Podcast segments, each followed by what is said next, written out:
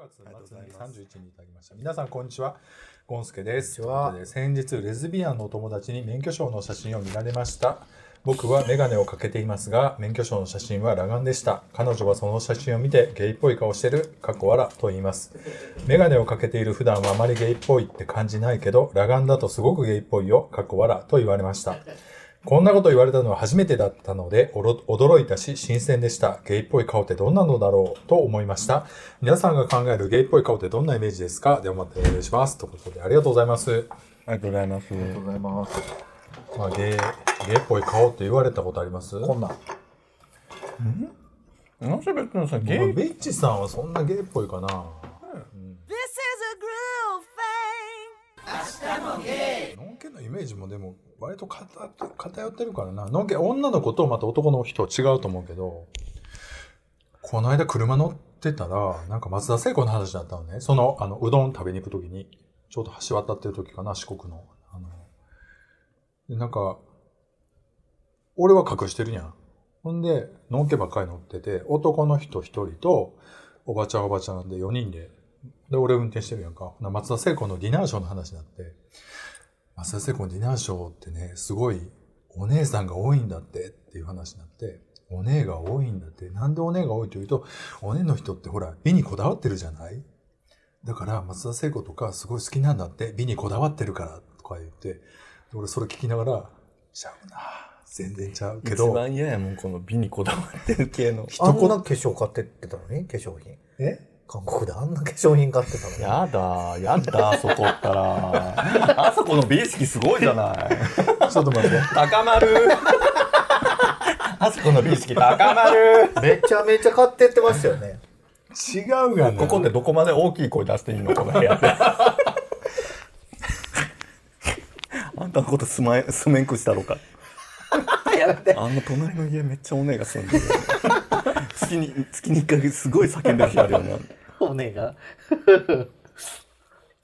て言ってたりしたから、ちょ、ちょっとずれてんやん。若干ずれるんやん、なんか。そのなんか。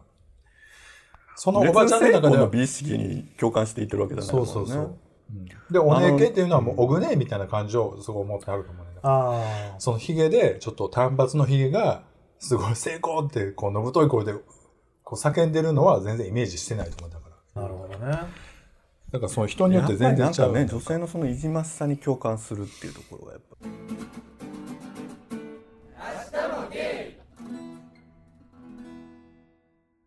見た目で、ほんまにゲイは、がどうかは置いといて、見た目でゲイっぽいのは誰ですか？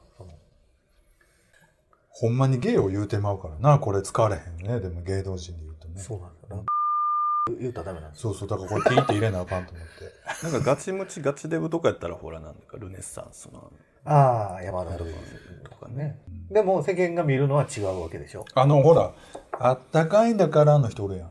ああの、右側の人、そう、モテ筋じゃなくて何だっけクマムシね。クマムシの右の人な。はいはいあれモテ筋やと思うけどな、割と。ざわざわでもあの人でも、多分のんきやと思うけど。結婚してはるんだね、うん。ああいう感じは、あの、のん、ゲイ受けはするけど、やっぱりゲイはでも出てるわ。なんやかんや言うて。ちょっといけずな感じが目の端に出てるというか。なんかまあ、畠山から。ラグビーの。なんか、おってもおかしないでしょ。うん だから結果さっきの話じゃないけどなんか過剰やんゲイってさ、なんかその可愛いとか綺麗みたいなものをまといたいっていう欲求がさ、そうなんか普通のなんか体育会系で鍛えて大きい男の人と全よりも高いからさなんか結局街中ですごい色黒のでっかい人がすごいなんかリゾートみたいな格好して歩いてるみたいなのがものすごいなんていうかゲイやなって感じがする、なんか結構本当に梅田のまど真ん中であれなんなんみたいなぐらいすっごい全身カラフルな もうにもう超ミニの短パンにすごいサンダルにこうむきあら帽子にサングラスかけてさなんかようわからん、でもなんか、ちょっとのんけぶってる感じな。過剰な感じな。だから自然体じゃないねんね。なんとなくね。若干ね。うん、なんかそういうとこ聖子みたいな過剰やんでも僕そういうの好きよ。なんかどん、やったらいいと思う、みんなで。みんなでニップレス貼ったらいいと思う。ニップレス貼りましょ貼っていこう。いるよ。う。ちょ、サクサクいくよ。はい。メールをいただきままだした。一通しかね。ね。ムーンライトっていうタイトルね。皆さんおはようございます。えーゴンスケさんからいただきました。映画ムーンライトを見ました。主人公は幼少時代から仕草が女性っぽい面があり、オカマと言われ、いじめられてきました。オカマと言ってからかわれたり、いじめられたりするのって日本だけじゃなくアメリカの黒人社会でもあるんだな。これはどの国でも同じなのだろうなと思いました。僕も同じような経験があります。からかわれないように無理しておこおえー男っぽさを演じていました。今日に至っても笑われないように世間に気を使って生きているなと思いました。40歳を過ぎて半分どうでもよくなってきましたが、映画を見てなんだか共感して胸がキュンとなりました。皆さんは子供の頃はいじめられたりからかわれたりしたことはありませんか？ということでいただきました。ムーンライトとか見ました？出ないです見。てない見てないゲイになったんですか？そう。うこれアカデミー賞取ったやつで。ん。ちょ、まあここでぶっ込みますけど、あの、え？もう一個ポッドキャストが僕ありねまして。えっ、と、バンバンラビッシュって。やめて怖い怖いあの、バンバンラ逃げよう逃げようもう一緒に逃げようキャンディさん。一緒に行けてバンバンラビッシュの何？まだやってはるんですね。まだやってます。ムーンライトを取り上げてますので、まあ、もしよかったらムーンライトを聞いてほしいなと思うんですけど、怖いわほんまにええとこで入れてくるよねあのね、バンバンラビッシュ今、あの、ライブ配信しててさ、YouTube で。そうそう。あれの方がね、やっぱり楽。あの、生配信してるから、時間も、越しても1時間ちょいぐらいでもう配信終わ終わって、もうそれで録音切るから、でそのまま残すわけねいや、ちょっと編集はするかけるけど、やっぱりその、ここみたいにさ、だらだらさ、近況、もう辛いやん、編集するの。何何？だってね、聞かれるから言ってるだけでね。別に言いたくないし、こっち。言いたくないって、ちょっと待って、もう一個話あんねんって言って言うとったけどな、さっき。すごいなあんたもまあ、ちょっといじめられた思い出ってことですけどね。どうだろなんか自分中1の時にすごいからかわれてたな、休み本当になんか休憩時間学校の休みの時間ごとになんかすごいからかいに来てたからあれ好きだったんやろか足のこと。と思うわ。う。ちょうど、ね。うん。中学ぐらいってほら、なんかちょちょっと、なんかほら、こう目覚める時期やからさ。あ溜まってるんちゃうほしかったのかな、うんと思うわ、まあ、結構忘れてること多いからさ、なんかあんまり、あんまり覚えてないけど、まあ多分からかわれたことあったと思うんですけどね。うん鳥取でですか？いや、もう大阪やった俺。小学校から。あ、そうなんですね。うん。でも中学ぐらいかな。でも、どうやったやろう。あの、水泳の時とかな、からかわれとったな。どういうこと？変水泳の時な変な水着着てたそうそう、変な水着てどんなん着てたた。なんかあこう、そこちょっとセパレートのな、うん。パレを巻いてたから。巻いちゃってたの、うん。で大きいギャラ帽子かぶってたそうそうそうそう、日焼けせんように。でなんかひまわりのサングラスとかしてたそらそら言われるわ。誰それ？どうしたんこっちひまわりなんも言われへんかもしれない。ひまわりのサングラスって何？こうやってこう鼻みたいなアホアホみたいな。フラワーロックみたいな。サングラスしてやってたんかな思ってそうそうそう。腰くねくねさせてなんかプールとかってさ、こう、気にしだす年頃やん、中学ぐらいって、こう、着替えの時とかって。だからその時になんかちょっとあったような気するな。なんかこう、そうそうそう。お前なんでそんな隠してんねんみたいな。やっとったような気する。そうね。まあ、そうなるでしょうかっていうことですけど。もう変ななんかお父さんが写真撮ってくる何や、何の報告なん？皆さんおはようございます。ゴンスケです。ラジオニュースで同性パートナー制度を利用しているゲイカップルが紹介されていました。三重県伊賀市でこの制度を利用しているカップルで大阪から移住してきたそうで、ゲイであることを隠さなくてもいい暮らしやすさなどが紹介されていました。皆さんは伊賀市に行ったことはありますか、ね僕的には田舎で交通の便もあまり良くないイメージが強いです。大阪や名古屋に遊びに行くのも行きやすいとは言い難いなと思っています。都会暮らしか田舎暮らしかどちらかを選ぶとしたらゲイコミュニティがたくさんある都会の方がいいなと僕は思ってし思ってしまいます。皆さんは大阪から違う町に移り住むとしたらどこがいいですか？都会ですか田舎ですか？ではまたメールします。ということでいただきました。ありがとうございます都。会か田舎か。うん、いやなんかねあの自分週一で英会話をこう、うんあのスカイプでやってんねんけど、それやってくれたのはレズビアンの女の子ででえっと彼彼女か、うん。まあ相手パートナー。英会話なんかやってるんですか？Yes あの。それを、じゃあ今からそれ全部英語で喋ってください。さあなんだ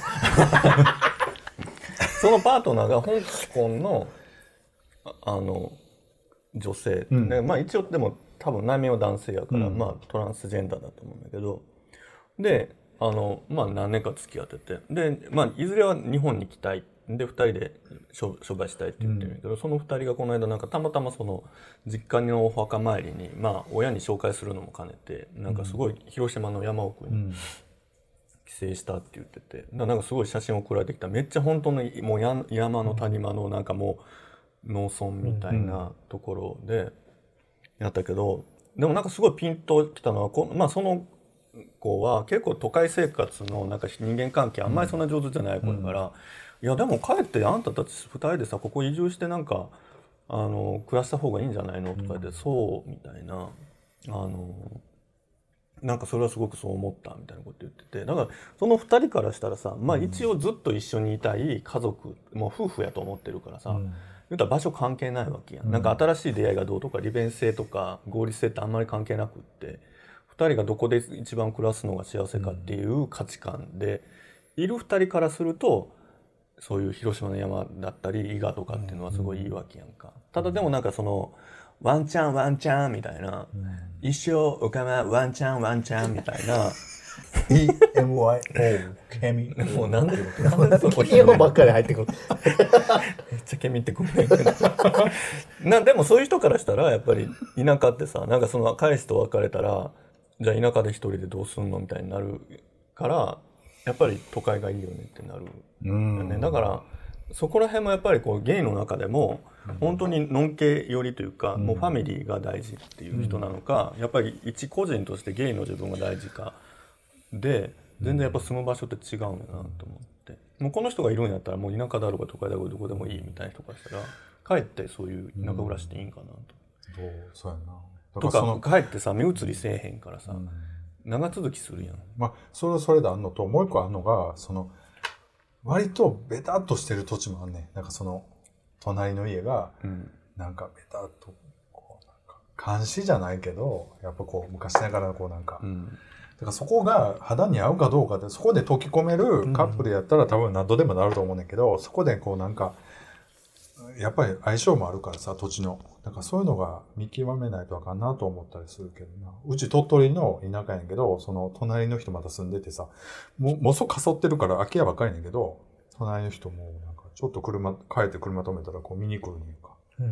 誰が来たんやみたいな感じで、ああ、こんにちはとか言ったら、僕はもう慣れてるからやけど、そこに、例えば男同士でカップで住むってなったら、ちょっと厳しいかなと思ったりはするかな。やっぱりこう昔ながらの家やから、でもうずっと昔先祖から住んでるとところやからさ、なんかこう、まあ親戚も近くに住んでたりするんねんか。だからそういう意味ではこう、めんどくさいやん。やっぱりそういうのってね。だから、逆に全く血縁のない田舎にポーンと飛び込んじゃうっていうの。で、まあそんな日本的にはっきりさせないというか、そんな、なんとなく男同士ですよとか、なんとなく女同士ですよみたいな感じで溶き込めたら、割とやっていけそうな気はするけど、もともとお墓もあって、あの、親の代から住んでるとこに、ちょっときあの U ターンみたいな感じで住むっていうと、またちょっとはややこしい話があるかなと思ったり。うん。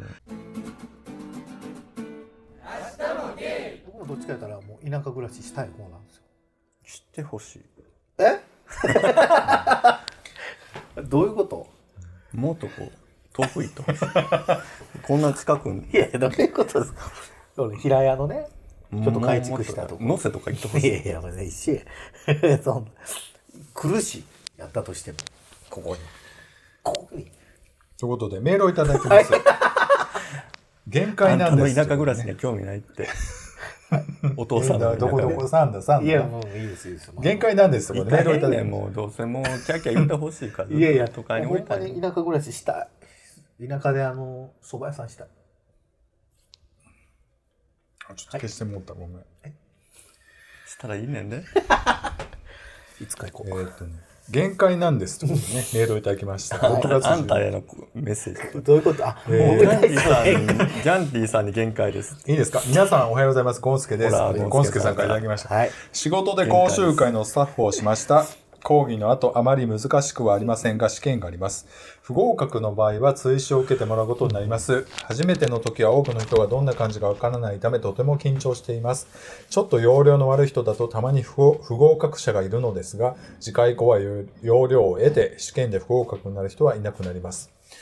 糖尿病と狭心症と緑内障を患っている体重140キロの男は、容量が悪いらしく試験で不合格不合格になりました。追試を前にスタッフのところにやってきて、テストで出来が悪いと差別を受ける。僕は容量が悪いからテストは苦手で嫌いなんです。僕は限界まで頑張っても不合格になるんです。泣いてと訴えます。えーと、泣いて訴えます。要は、自分だけ不合格にならないよう採点をごまかしてくれと頼みに来たようです。こんなバカでアホな要望にはもちろん答えるわけにはいきません。もう50歳になるというのに、自分の失敗を認めず、全部他人のせいばかりにしてて、こんな生き方でいいの？半半世紀の人生の中で、いろいろあってこうなっちゃった、えーこうなっちゃったのだろうけど、と内心呆れてしまいました。僕はまだ社会に適応できて生きてこられているなら、えー生きてこられているなぁと感じちゃいました。皆さんは、お前ちゃんとしろよ、しっかりやれよ、と言いたくなるような人はいませんでしたか？ということでメールをいただきました。はいいっぱいいますよ。じゃあそれをちょっとお聞かせください。いっすごい、ぱいいるけどゴンスケさん辛口やな。ね。デブバッシングやで、あんた。あんたのことよ。糖言い訳尿ばっかり病と狭心症と緑内障を患っている体重もう完140キ全糖尿病や男んかもう。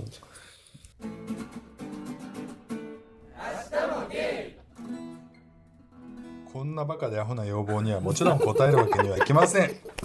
もう50歳になるというのに自分の失敗をあんたへの悪口。こんな聞き方でいいのっていう人いるかな？どうやろうないっぱいいますよ。いっぱいいまいっす。ぱいいますよね。いっぱいいます。本当に。いっぱいいます。おる？ああ、そう。バッサリいくから。ああ、人のこと言うと。私もうほんとバッサリいくから。いや、それは知ってるよ。も う知ってたもうリスナーさんも知ってるよ、知ってたそれは。知ってた。だって、どっちかというとバッサリ行かれる僕でもいっぱいおるって思うぐらいですもん。うん。その1億倍ぐらい思ってるわ。でしょもちろんあんたにも思ってるわいや、よ。でしょうね。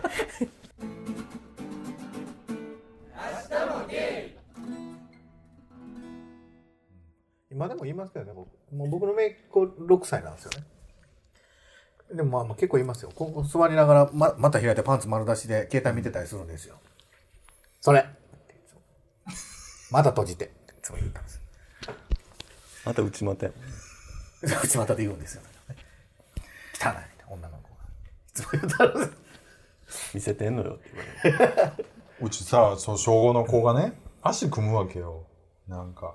俺足組んだらこう骨盤歪むから、ともうおばちゃんの心配をするわけ。だから、足、今もう足組まんでってもう大きなってか骨盤固まってから足組んだ好きなだけ組んだ誰かもう今組むなって言って言うても、なんかもう、やっぱそういうのあんねんな。やっぱり女の子のなんかそういう足組んで。そういう言い方するからですよ。もう、まあ、もうがっつり言わなあかんです。汚い、そんな。足ぐねぐね体、足ぐねぐね体操とかしたらいいね。ね、その、なんか全然言います足組みすぎてちょっと待って今え、ちょっと待って、なんてなんて、今何年？僕もなんか姪っ子とかにもう全然言うから、うん。汚な汚いことして全部言うたるんですよって言いながら足ぐねぐね体操しよ なんなんその足組み上げたう。いや、なんか足組んでたら足ぐねぐねになんねんぞ、みたいな、こう、恐怖で教え込んでる。なんか、45のおっさんがぐねぐねぐねぐねぐねぐねって骨盤でぐねぐねぐねぐねみたいなんでこう迫ってて、もうやめてもうやめてやみたいな。うち今夜になるわ、そんな。足組むんか組まんのか、組むんか組まんのか、組むんか組まんのかってずっと言い続けて、うん、組みませんって言うまで2時間ぐらい踊り続、けるやつ。もうおかまに相談したのが間違いでした。ありがとうございました。もう全部の普通だってダメじゃないですかさっきのキャラ下ろそうか？うん、でもそれはなんかでも、でも女の子の気持ちも尊重してあげたいかな。ピッチちょっとちゃうんでしょなんか、ちょっと変わってるよまた新しいキャラをまた別のキャラになってます えー、おかつ忘れちゃった。メールをいただいてます。はいえっ、と、コーギーさんからいただきました。あコーギーさんはい明日もゲイの皆様へ。お久しぶりです。社会人として働き始めて3ヶ月が経とうとしておりますが、とはいこれね、6月13日いただいたんですけどコーギーさん、なんかちょっと見ましたよ、僕。コーギーさんね、もうお仕事ちょっと辞められたんで、あの、ねこれまたちょっと状況変わってるんですけど、あのーメールをいただいて、お三方は20代前半の頃と今では、働くことに対して考え方が変わったりしていますが、転職経験のエピソードなどありましたらお聞きしたいです。テーマトーク、働くことで一つどうぞ。ということで、いただきました。ありがとうございます。まあ、ちょっとコーギーさんもね、状況変わってるんですけど、まあ、テーマ的には働くことということで、うん。ですけど。形が変わってますもんね、僕なんか。もともと社会人、ね、会社勤めやったけど、今は自営やから。うん。もう気持ちは全然違うし。ね。何なんだろうね働き方ねそれは全然変わってるわな、いやなんか自分がさその学生やってた時ってさ、うん。全然その就職先がない状態やったしその情報がなかったわけよ、やっぱなんか自分とかもさデザインの勉強してたけどじゃあその学校にすらもちろんその企業からのさ、うん。求人も多少来るけどそういうのも少ない時に自分とか本当に雑雑貨カタログとかっていう雑誌とかを見てその一番最後にその商品掲載うん。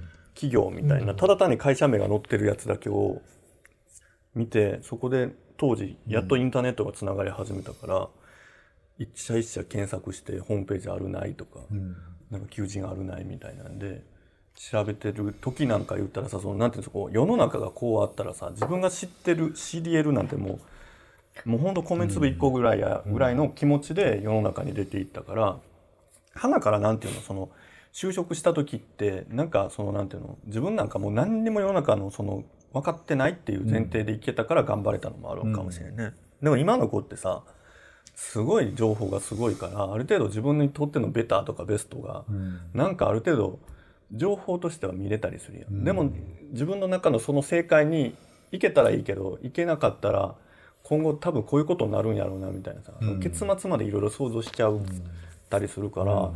なんか今の時代の方がなんか多分精神的にはしんどいんやろうなと思うね。昔はもうしょうがないって割り切れうん。たとこはあるのね、なんかもう今とりあえず入れた会社でやるだけやろうみたいに割り切れたし、なんかそれやってるうちに次のなんかの情報とか糸口が見えりゃいいわぐらいでやってたからなんかそういうなんか時代の違いはあるんかなとか思ったりするけど、あと根本で言うと、多分、まあ、いろんな人おると思うんやけど、多分、大、大卒で今就職しようって人は、割とこう、ある意味幸せな選択をしてるわけやんか。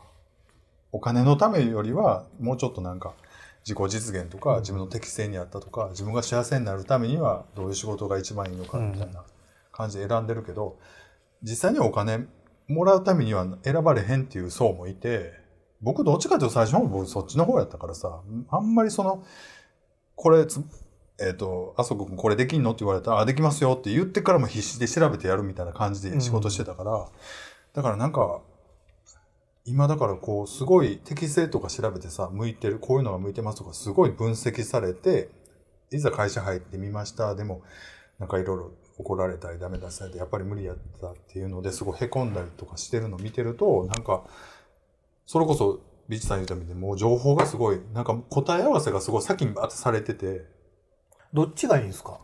何も知らんと言って、一個ずつ勉強して失敗もして、ここじゃ会社じゃあかんで次行ってっていうのがいいのか、もうそもそもいろんなとこ見て、もうここっていうとこでバンって行くのがいいのか。理想から言ったらさ、それは失敗せえへんのが絶対幸せやと思うけど、でも僕なんか思うのは失敗したら強くはなるから、ね。例えばちょっと後々失敗しても体質はすごいできてるわけよ、うんだからだから40過ぎてからすごい失敗するのと、うん。20代のちっちゃい失敗いっぱいして、なんか自分とこん自分の器ってこれぐらいかなみたいな思って生きていくのとやったらまあどっちがいいかというとまあどっちかなっていう感じはするけどもね。まあ人によるんやろうけど。人によると思うけど、うん。だからでもあれかもね。そうでも結局さ時代の話はするんやけど結局は個人の資質がうん。あるわけやん、例えば昔は先にあんまりが答えが見えてなかったからこそ突き抜けて頑張ろうっていう人もいれば、答えが見えないからこそ頑張らないっていう人もいたわけやん、でそこで差はあって今は逆に言うとあの多分こうやったらこうなるだろうっていうのが分かってるけど自分は突き抜けていくねんって頑張れる人もいれば、もう見えてる答えの中で頑張ればいいわいいわみたいにやっぱ時代が変わっても結局そこでバンっていくのかいかないのかはやっぱその人次第みたいなところになるからなんかあんまりその幸福度っていうのは違わないかな。まあ結局一緒かもしれへんし、うん。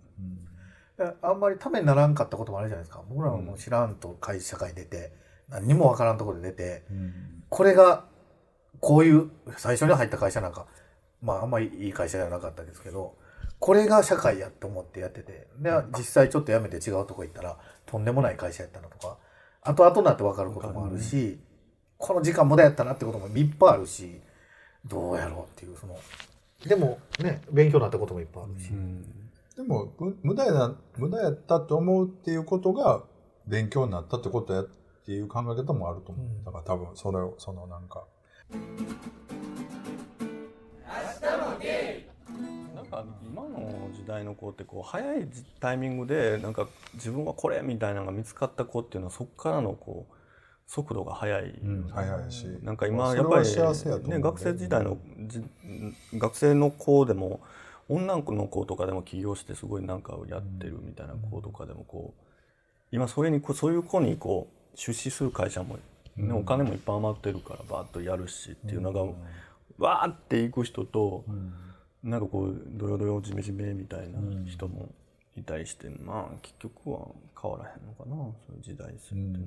そうやと思うん。なんか自分は結局なんかやっぱりこう最初に就職してさあのなんていうの、まあ、大学4年の時が一番最悪やったからそのまま2年間さらにこう就職浪人みたいに大学に行ったけど結局世の中的には何も変わらずで、うな、うん。まあし地元で就職したけどでも結局まあそこそこでものすごくこうなんていうの同族の会社だったのよ、うん。なんか社長娘がいて専務はダメな弟がいてみたいなとこやったけどなんか言ったら面倒くさい仕事は全部お前がしろみたいなんで、だから入社1年目から全部チャンスをくれたのを全部ひたすら全部やってたら、まあ3年ぐらい経ってたら、まあ、人が10年ぐらいかけてやる仕事を全部やらせてくれたから、もう次行きますって言って、会社からしたらすごい損失なわけよ、全部面倒くさいことをやらしてって、ことをやらしてさあここから3年経って、まあ、ほんまにこいつで会社は儲けていこうと思った時にはノウハウ全部持って「あ僕もうやることやったんで次行きます」みたいに言っちゃってみたいな。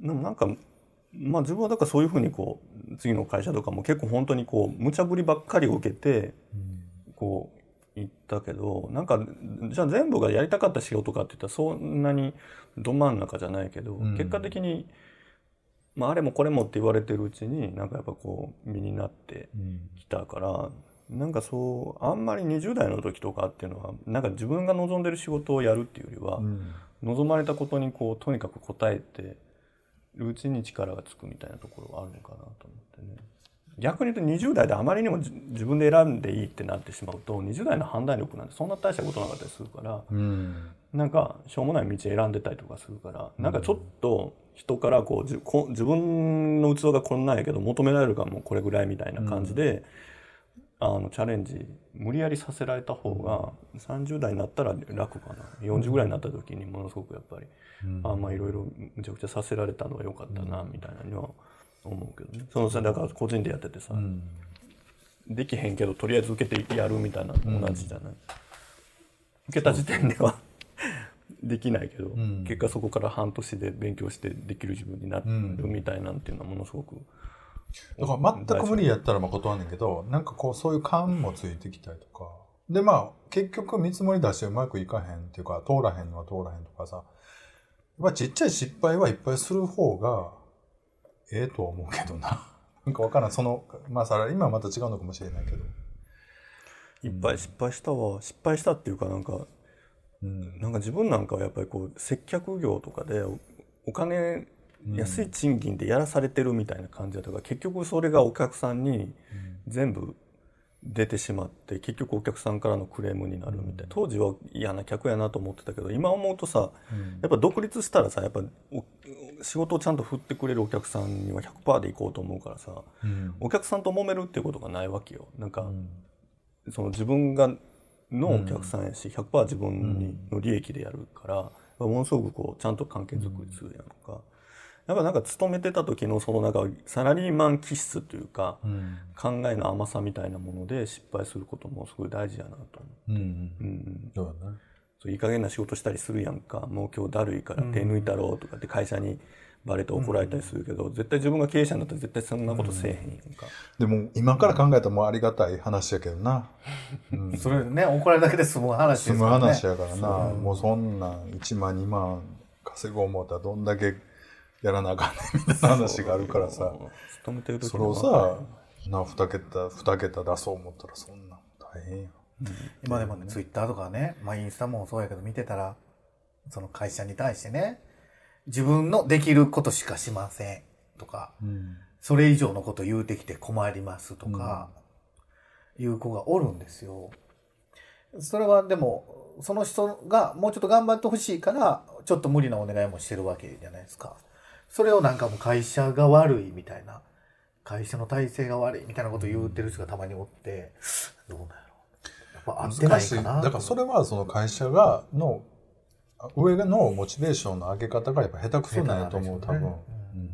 と思うで。だからそれはむっちゃ安いとかやっぱお金的にもその空気作り的なところもやっぱりしょうもない仕事って思わし思わしてしまったらもうそうなっちゃうよな、これねやりがいのある仕事やって思わすんがあれかもしれないですけどね。バランスやんな。でもあんまり精神論みたいになったらさ、変な居酒屋のなんか キャッチコピーみたいになったら、な。それはそれでかわいそうやし、でもそういう気持ちがないとやっぱ仕事楽しないからさお金時給だけでやってもな。で昨日僕大阪の共同なんとかってクレヨっていう色何個かあるんですけどうんそこの仕事行ってたんですよそこの消防のね、うん。仕事行ってて。ほなまあいろんな記事がバーっと、まあ、女性問題、うん。男性問題 LGBT 問題子供の問題とか、うん。バー記事がキャンディー問題。キャンディー問題とかねキャンディーの問題とか自自意識問題ね。キャンディー足細すぎる問題。見もう一てらんな回もう一回人気ユーザーになりたいもんだよなお金に言うそれ。お金お金にお金には糸目つけませんもんいやお金には糸目つけへんことない。でそんなんがバーっとあるわけですよ、うん。で見てたらやっぱりその今デート DV とかね。うん。知ってます？何それ？そのあんたの叩いたりとかじゃなくてメールとかでその勝手にメール見られてるとか、あのいわこのメールに返信をすぐせなあかんとか、うん。そういうのも DV に当たったりとかセクハラにしても、うん。あの普通に会社の上司に「あの彼女いるの?」とかうん「彼氏いるの?」って聞いただけでももうセクハラとかね、うん。じゃないですか今ってね、うん。でそんなの見ててねどうそんならコミュニケーションって取んねやろうと思って。うんそれ以外のことで。昨日何食べたって言うたんじゃでもそれもでもそれでもうああかんよ。かんの？ああそうなだから何も聞いたらあかんプライベートっていうことになるじゃないですか,、だからどういうふうにその仲良くっていうかその人間関係で築いていったらいいんやろうな、多分でも順番の話じゃない？でもさそのなんていうの？それって結局上下の関係のを意識した状態でそういう話をするとあかんってなるけど例えばすごい本当にちゃんと人間同士で信頼関係が作れるところまでお互いになったなと思ったらさ多分本当にもっとお互いのことをちゃんとパーソナルの部分も大事に尊重しようと思ってくると、この人ってじゃあどういうバックボーンがあるんだろうどういう家族でどういうことをでどういうことで幸せを感じだろうっていうのを、そういう関係になった上でそういう会話になると結局そういうハラスメントに感じないわけやんか、多分だからそういうところまで気づいてする話はいいんだけど、そうじゃなくって明日あんたみたいにさこうすごいこう精神的距離がある状態であんたがすごい上からの状態で足にさ「えあんたさブス？あブス？そうあんたのことだよ」みたいな感じで言ってくるわけやんか。であんた彼氏とか「大丈夫?」とかさ「あんたもう乾いてんでしょ」みたいなこと言ってくるわけやんかあんたがいつも。それはもうなんか完全ハラスメントやんか。で あまたこうやってこう、うんキャンディーさんにこうやって嫌なこと言われたなって思うのはダメなんだよね。でもそれが本当にちゃんと同年代の本当に友達だって心が通ったとしたら、もうちょっと。だから今はいけるいうことね。もうだから一生無理なんだよ。私は。でもさやっぱ距離感の取り方がお互いに難しくなってんねやろね。もう世代がまたげちゃうと余計に、難しいよなと思ってそれが。うんだから結局そのハラスメントだってさ訴えられてる側の人っていうのはさ結局なんか男だの女だのとか年齢がどうなのどうなのとかさやっぱりそういう固定概念とか既成概念とかなんかそういうポジショントークみたいなものでばっかり人とコミュニケーション取る人が結局訴えられてるわけやんか。割とそういうのが本当になんて世の中でもいやあの上司は本当に私のことを一人の人間として認めてくれててすごく接してくれるんですっていう尊敬する上司に対してやったら絶対何がを会話に出てきても絶対そんな何も言わへんやん。むしろあ人間としての私にこういうふうにこうやって興味を持ってくれるってそれをこう考えてくれる上司はすごいいいとかって逆になるわけ同じ会話して。もそこが大事なんやけどやっぱコミュニケーションが下手なん。そこがね、でも誰がどうかん思ってるかっていうその人じゃないと分かんないじゃないですか。こっちは人間関係結構築いてるつもり。で、なんとなく聞いたことが、その人じゃアウトやんな。それでも僕らもいくらでもあるわけじゃないですか。言ったら普通に彼女女とか結婚いつなのみたいな、もうめっちゃめちゃ聞かれるわけじゃないですか。それでもまあまあ別にね、まあ仕事の話やと思って、ああで終わるじゃないですか。そこが今の子らって難しいんかな。でもなんかさ仕事で今までさ個人でやってる時なんか圧倒的にやっぱ女性が周りが多かったわけよ、で今でもやっぱりその当時の築いた信頼関係ってさずっと続いてるけど結局やっぱりなんか自分のこといいって言ってくれる人っていうのは結局その女っていう横並びの中でこう自分は上下をつけないわけよ。みんなを一応万人をちゃんとこう平等に扱うし見た目云々でも何も言わないし、そのその人のあんまり立ち入ったことも聞かないし独身なのか子供いるのかとかあのバツイチなのかバツイなのかとかももう基本的に聞かないし、あの多分こうなんやろうなっていうことは分かってるから興味がないんじゃなくってか大体こうなんやろうなって分かった上で聞かずともこうできる配慮をするみたいなのがあるから、女性とかがでも自分の周りの環境は居やすいと思ってみんな来てくれるんだけど、なんかやっぱりそういう相手に対する想像力って大事なのかなと思う。多分例えばこうキャンディさんのことを見てだあこうこの人は実はこういう面もあってこういうなんかこういう問題もあるのかもしれないみたいなことをこうちゃんとしたこう会話の中でこう見た上でこう、まあ、傷つけないよう。にこうあんまりあこのことは多分立ち入らん方がいいんやろうなみたいなとか。しないとさこういうタイプだと喧嘩になりやすいわけじゃない？下手もう結局やな言うてすぐ警察呼びに行く人怖い怖い。だからそういう意味ではもう、もう最初に戻るけあんな乳首いじりなんかもう完全セクハラやけどな。ね。ほんまそうですよほね。んまにもう気ぃつけて。僕とどっちかやったらそっちなんですよ。だから、初めての子とか、もしちょっと仕事バイト来ましたとかで、車で無言の状態が嫌やから、聞いてまうんですよ。どこ住んでんのとか、うん。いくつの？今いくつとか、兄弟おんの？とか、聞いてまうんですよ。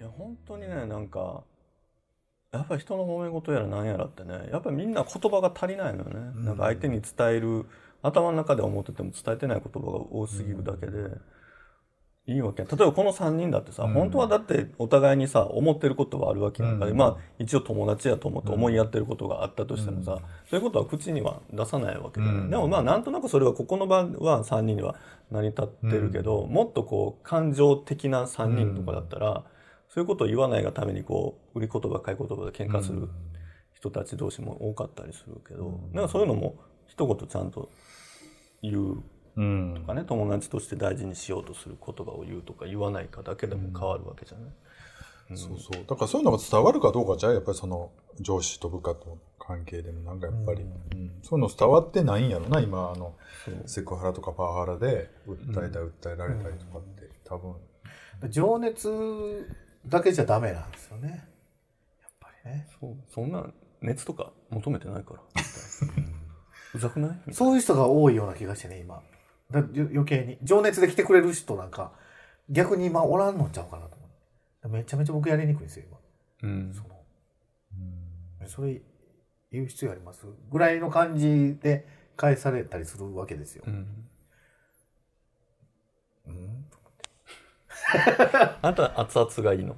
僕、まあ、熱すぎんのもなんですけどね。かまってほしいのかまってほしいっていうこともないですかまってほしいかかまってほしくないかで言ったら欲しいよね。いいかなそれ。メールをいただきました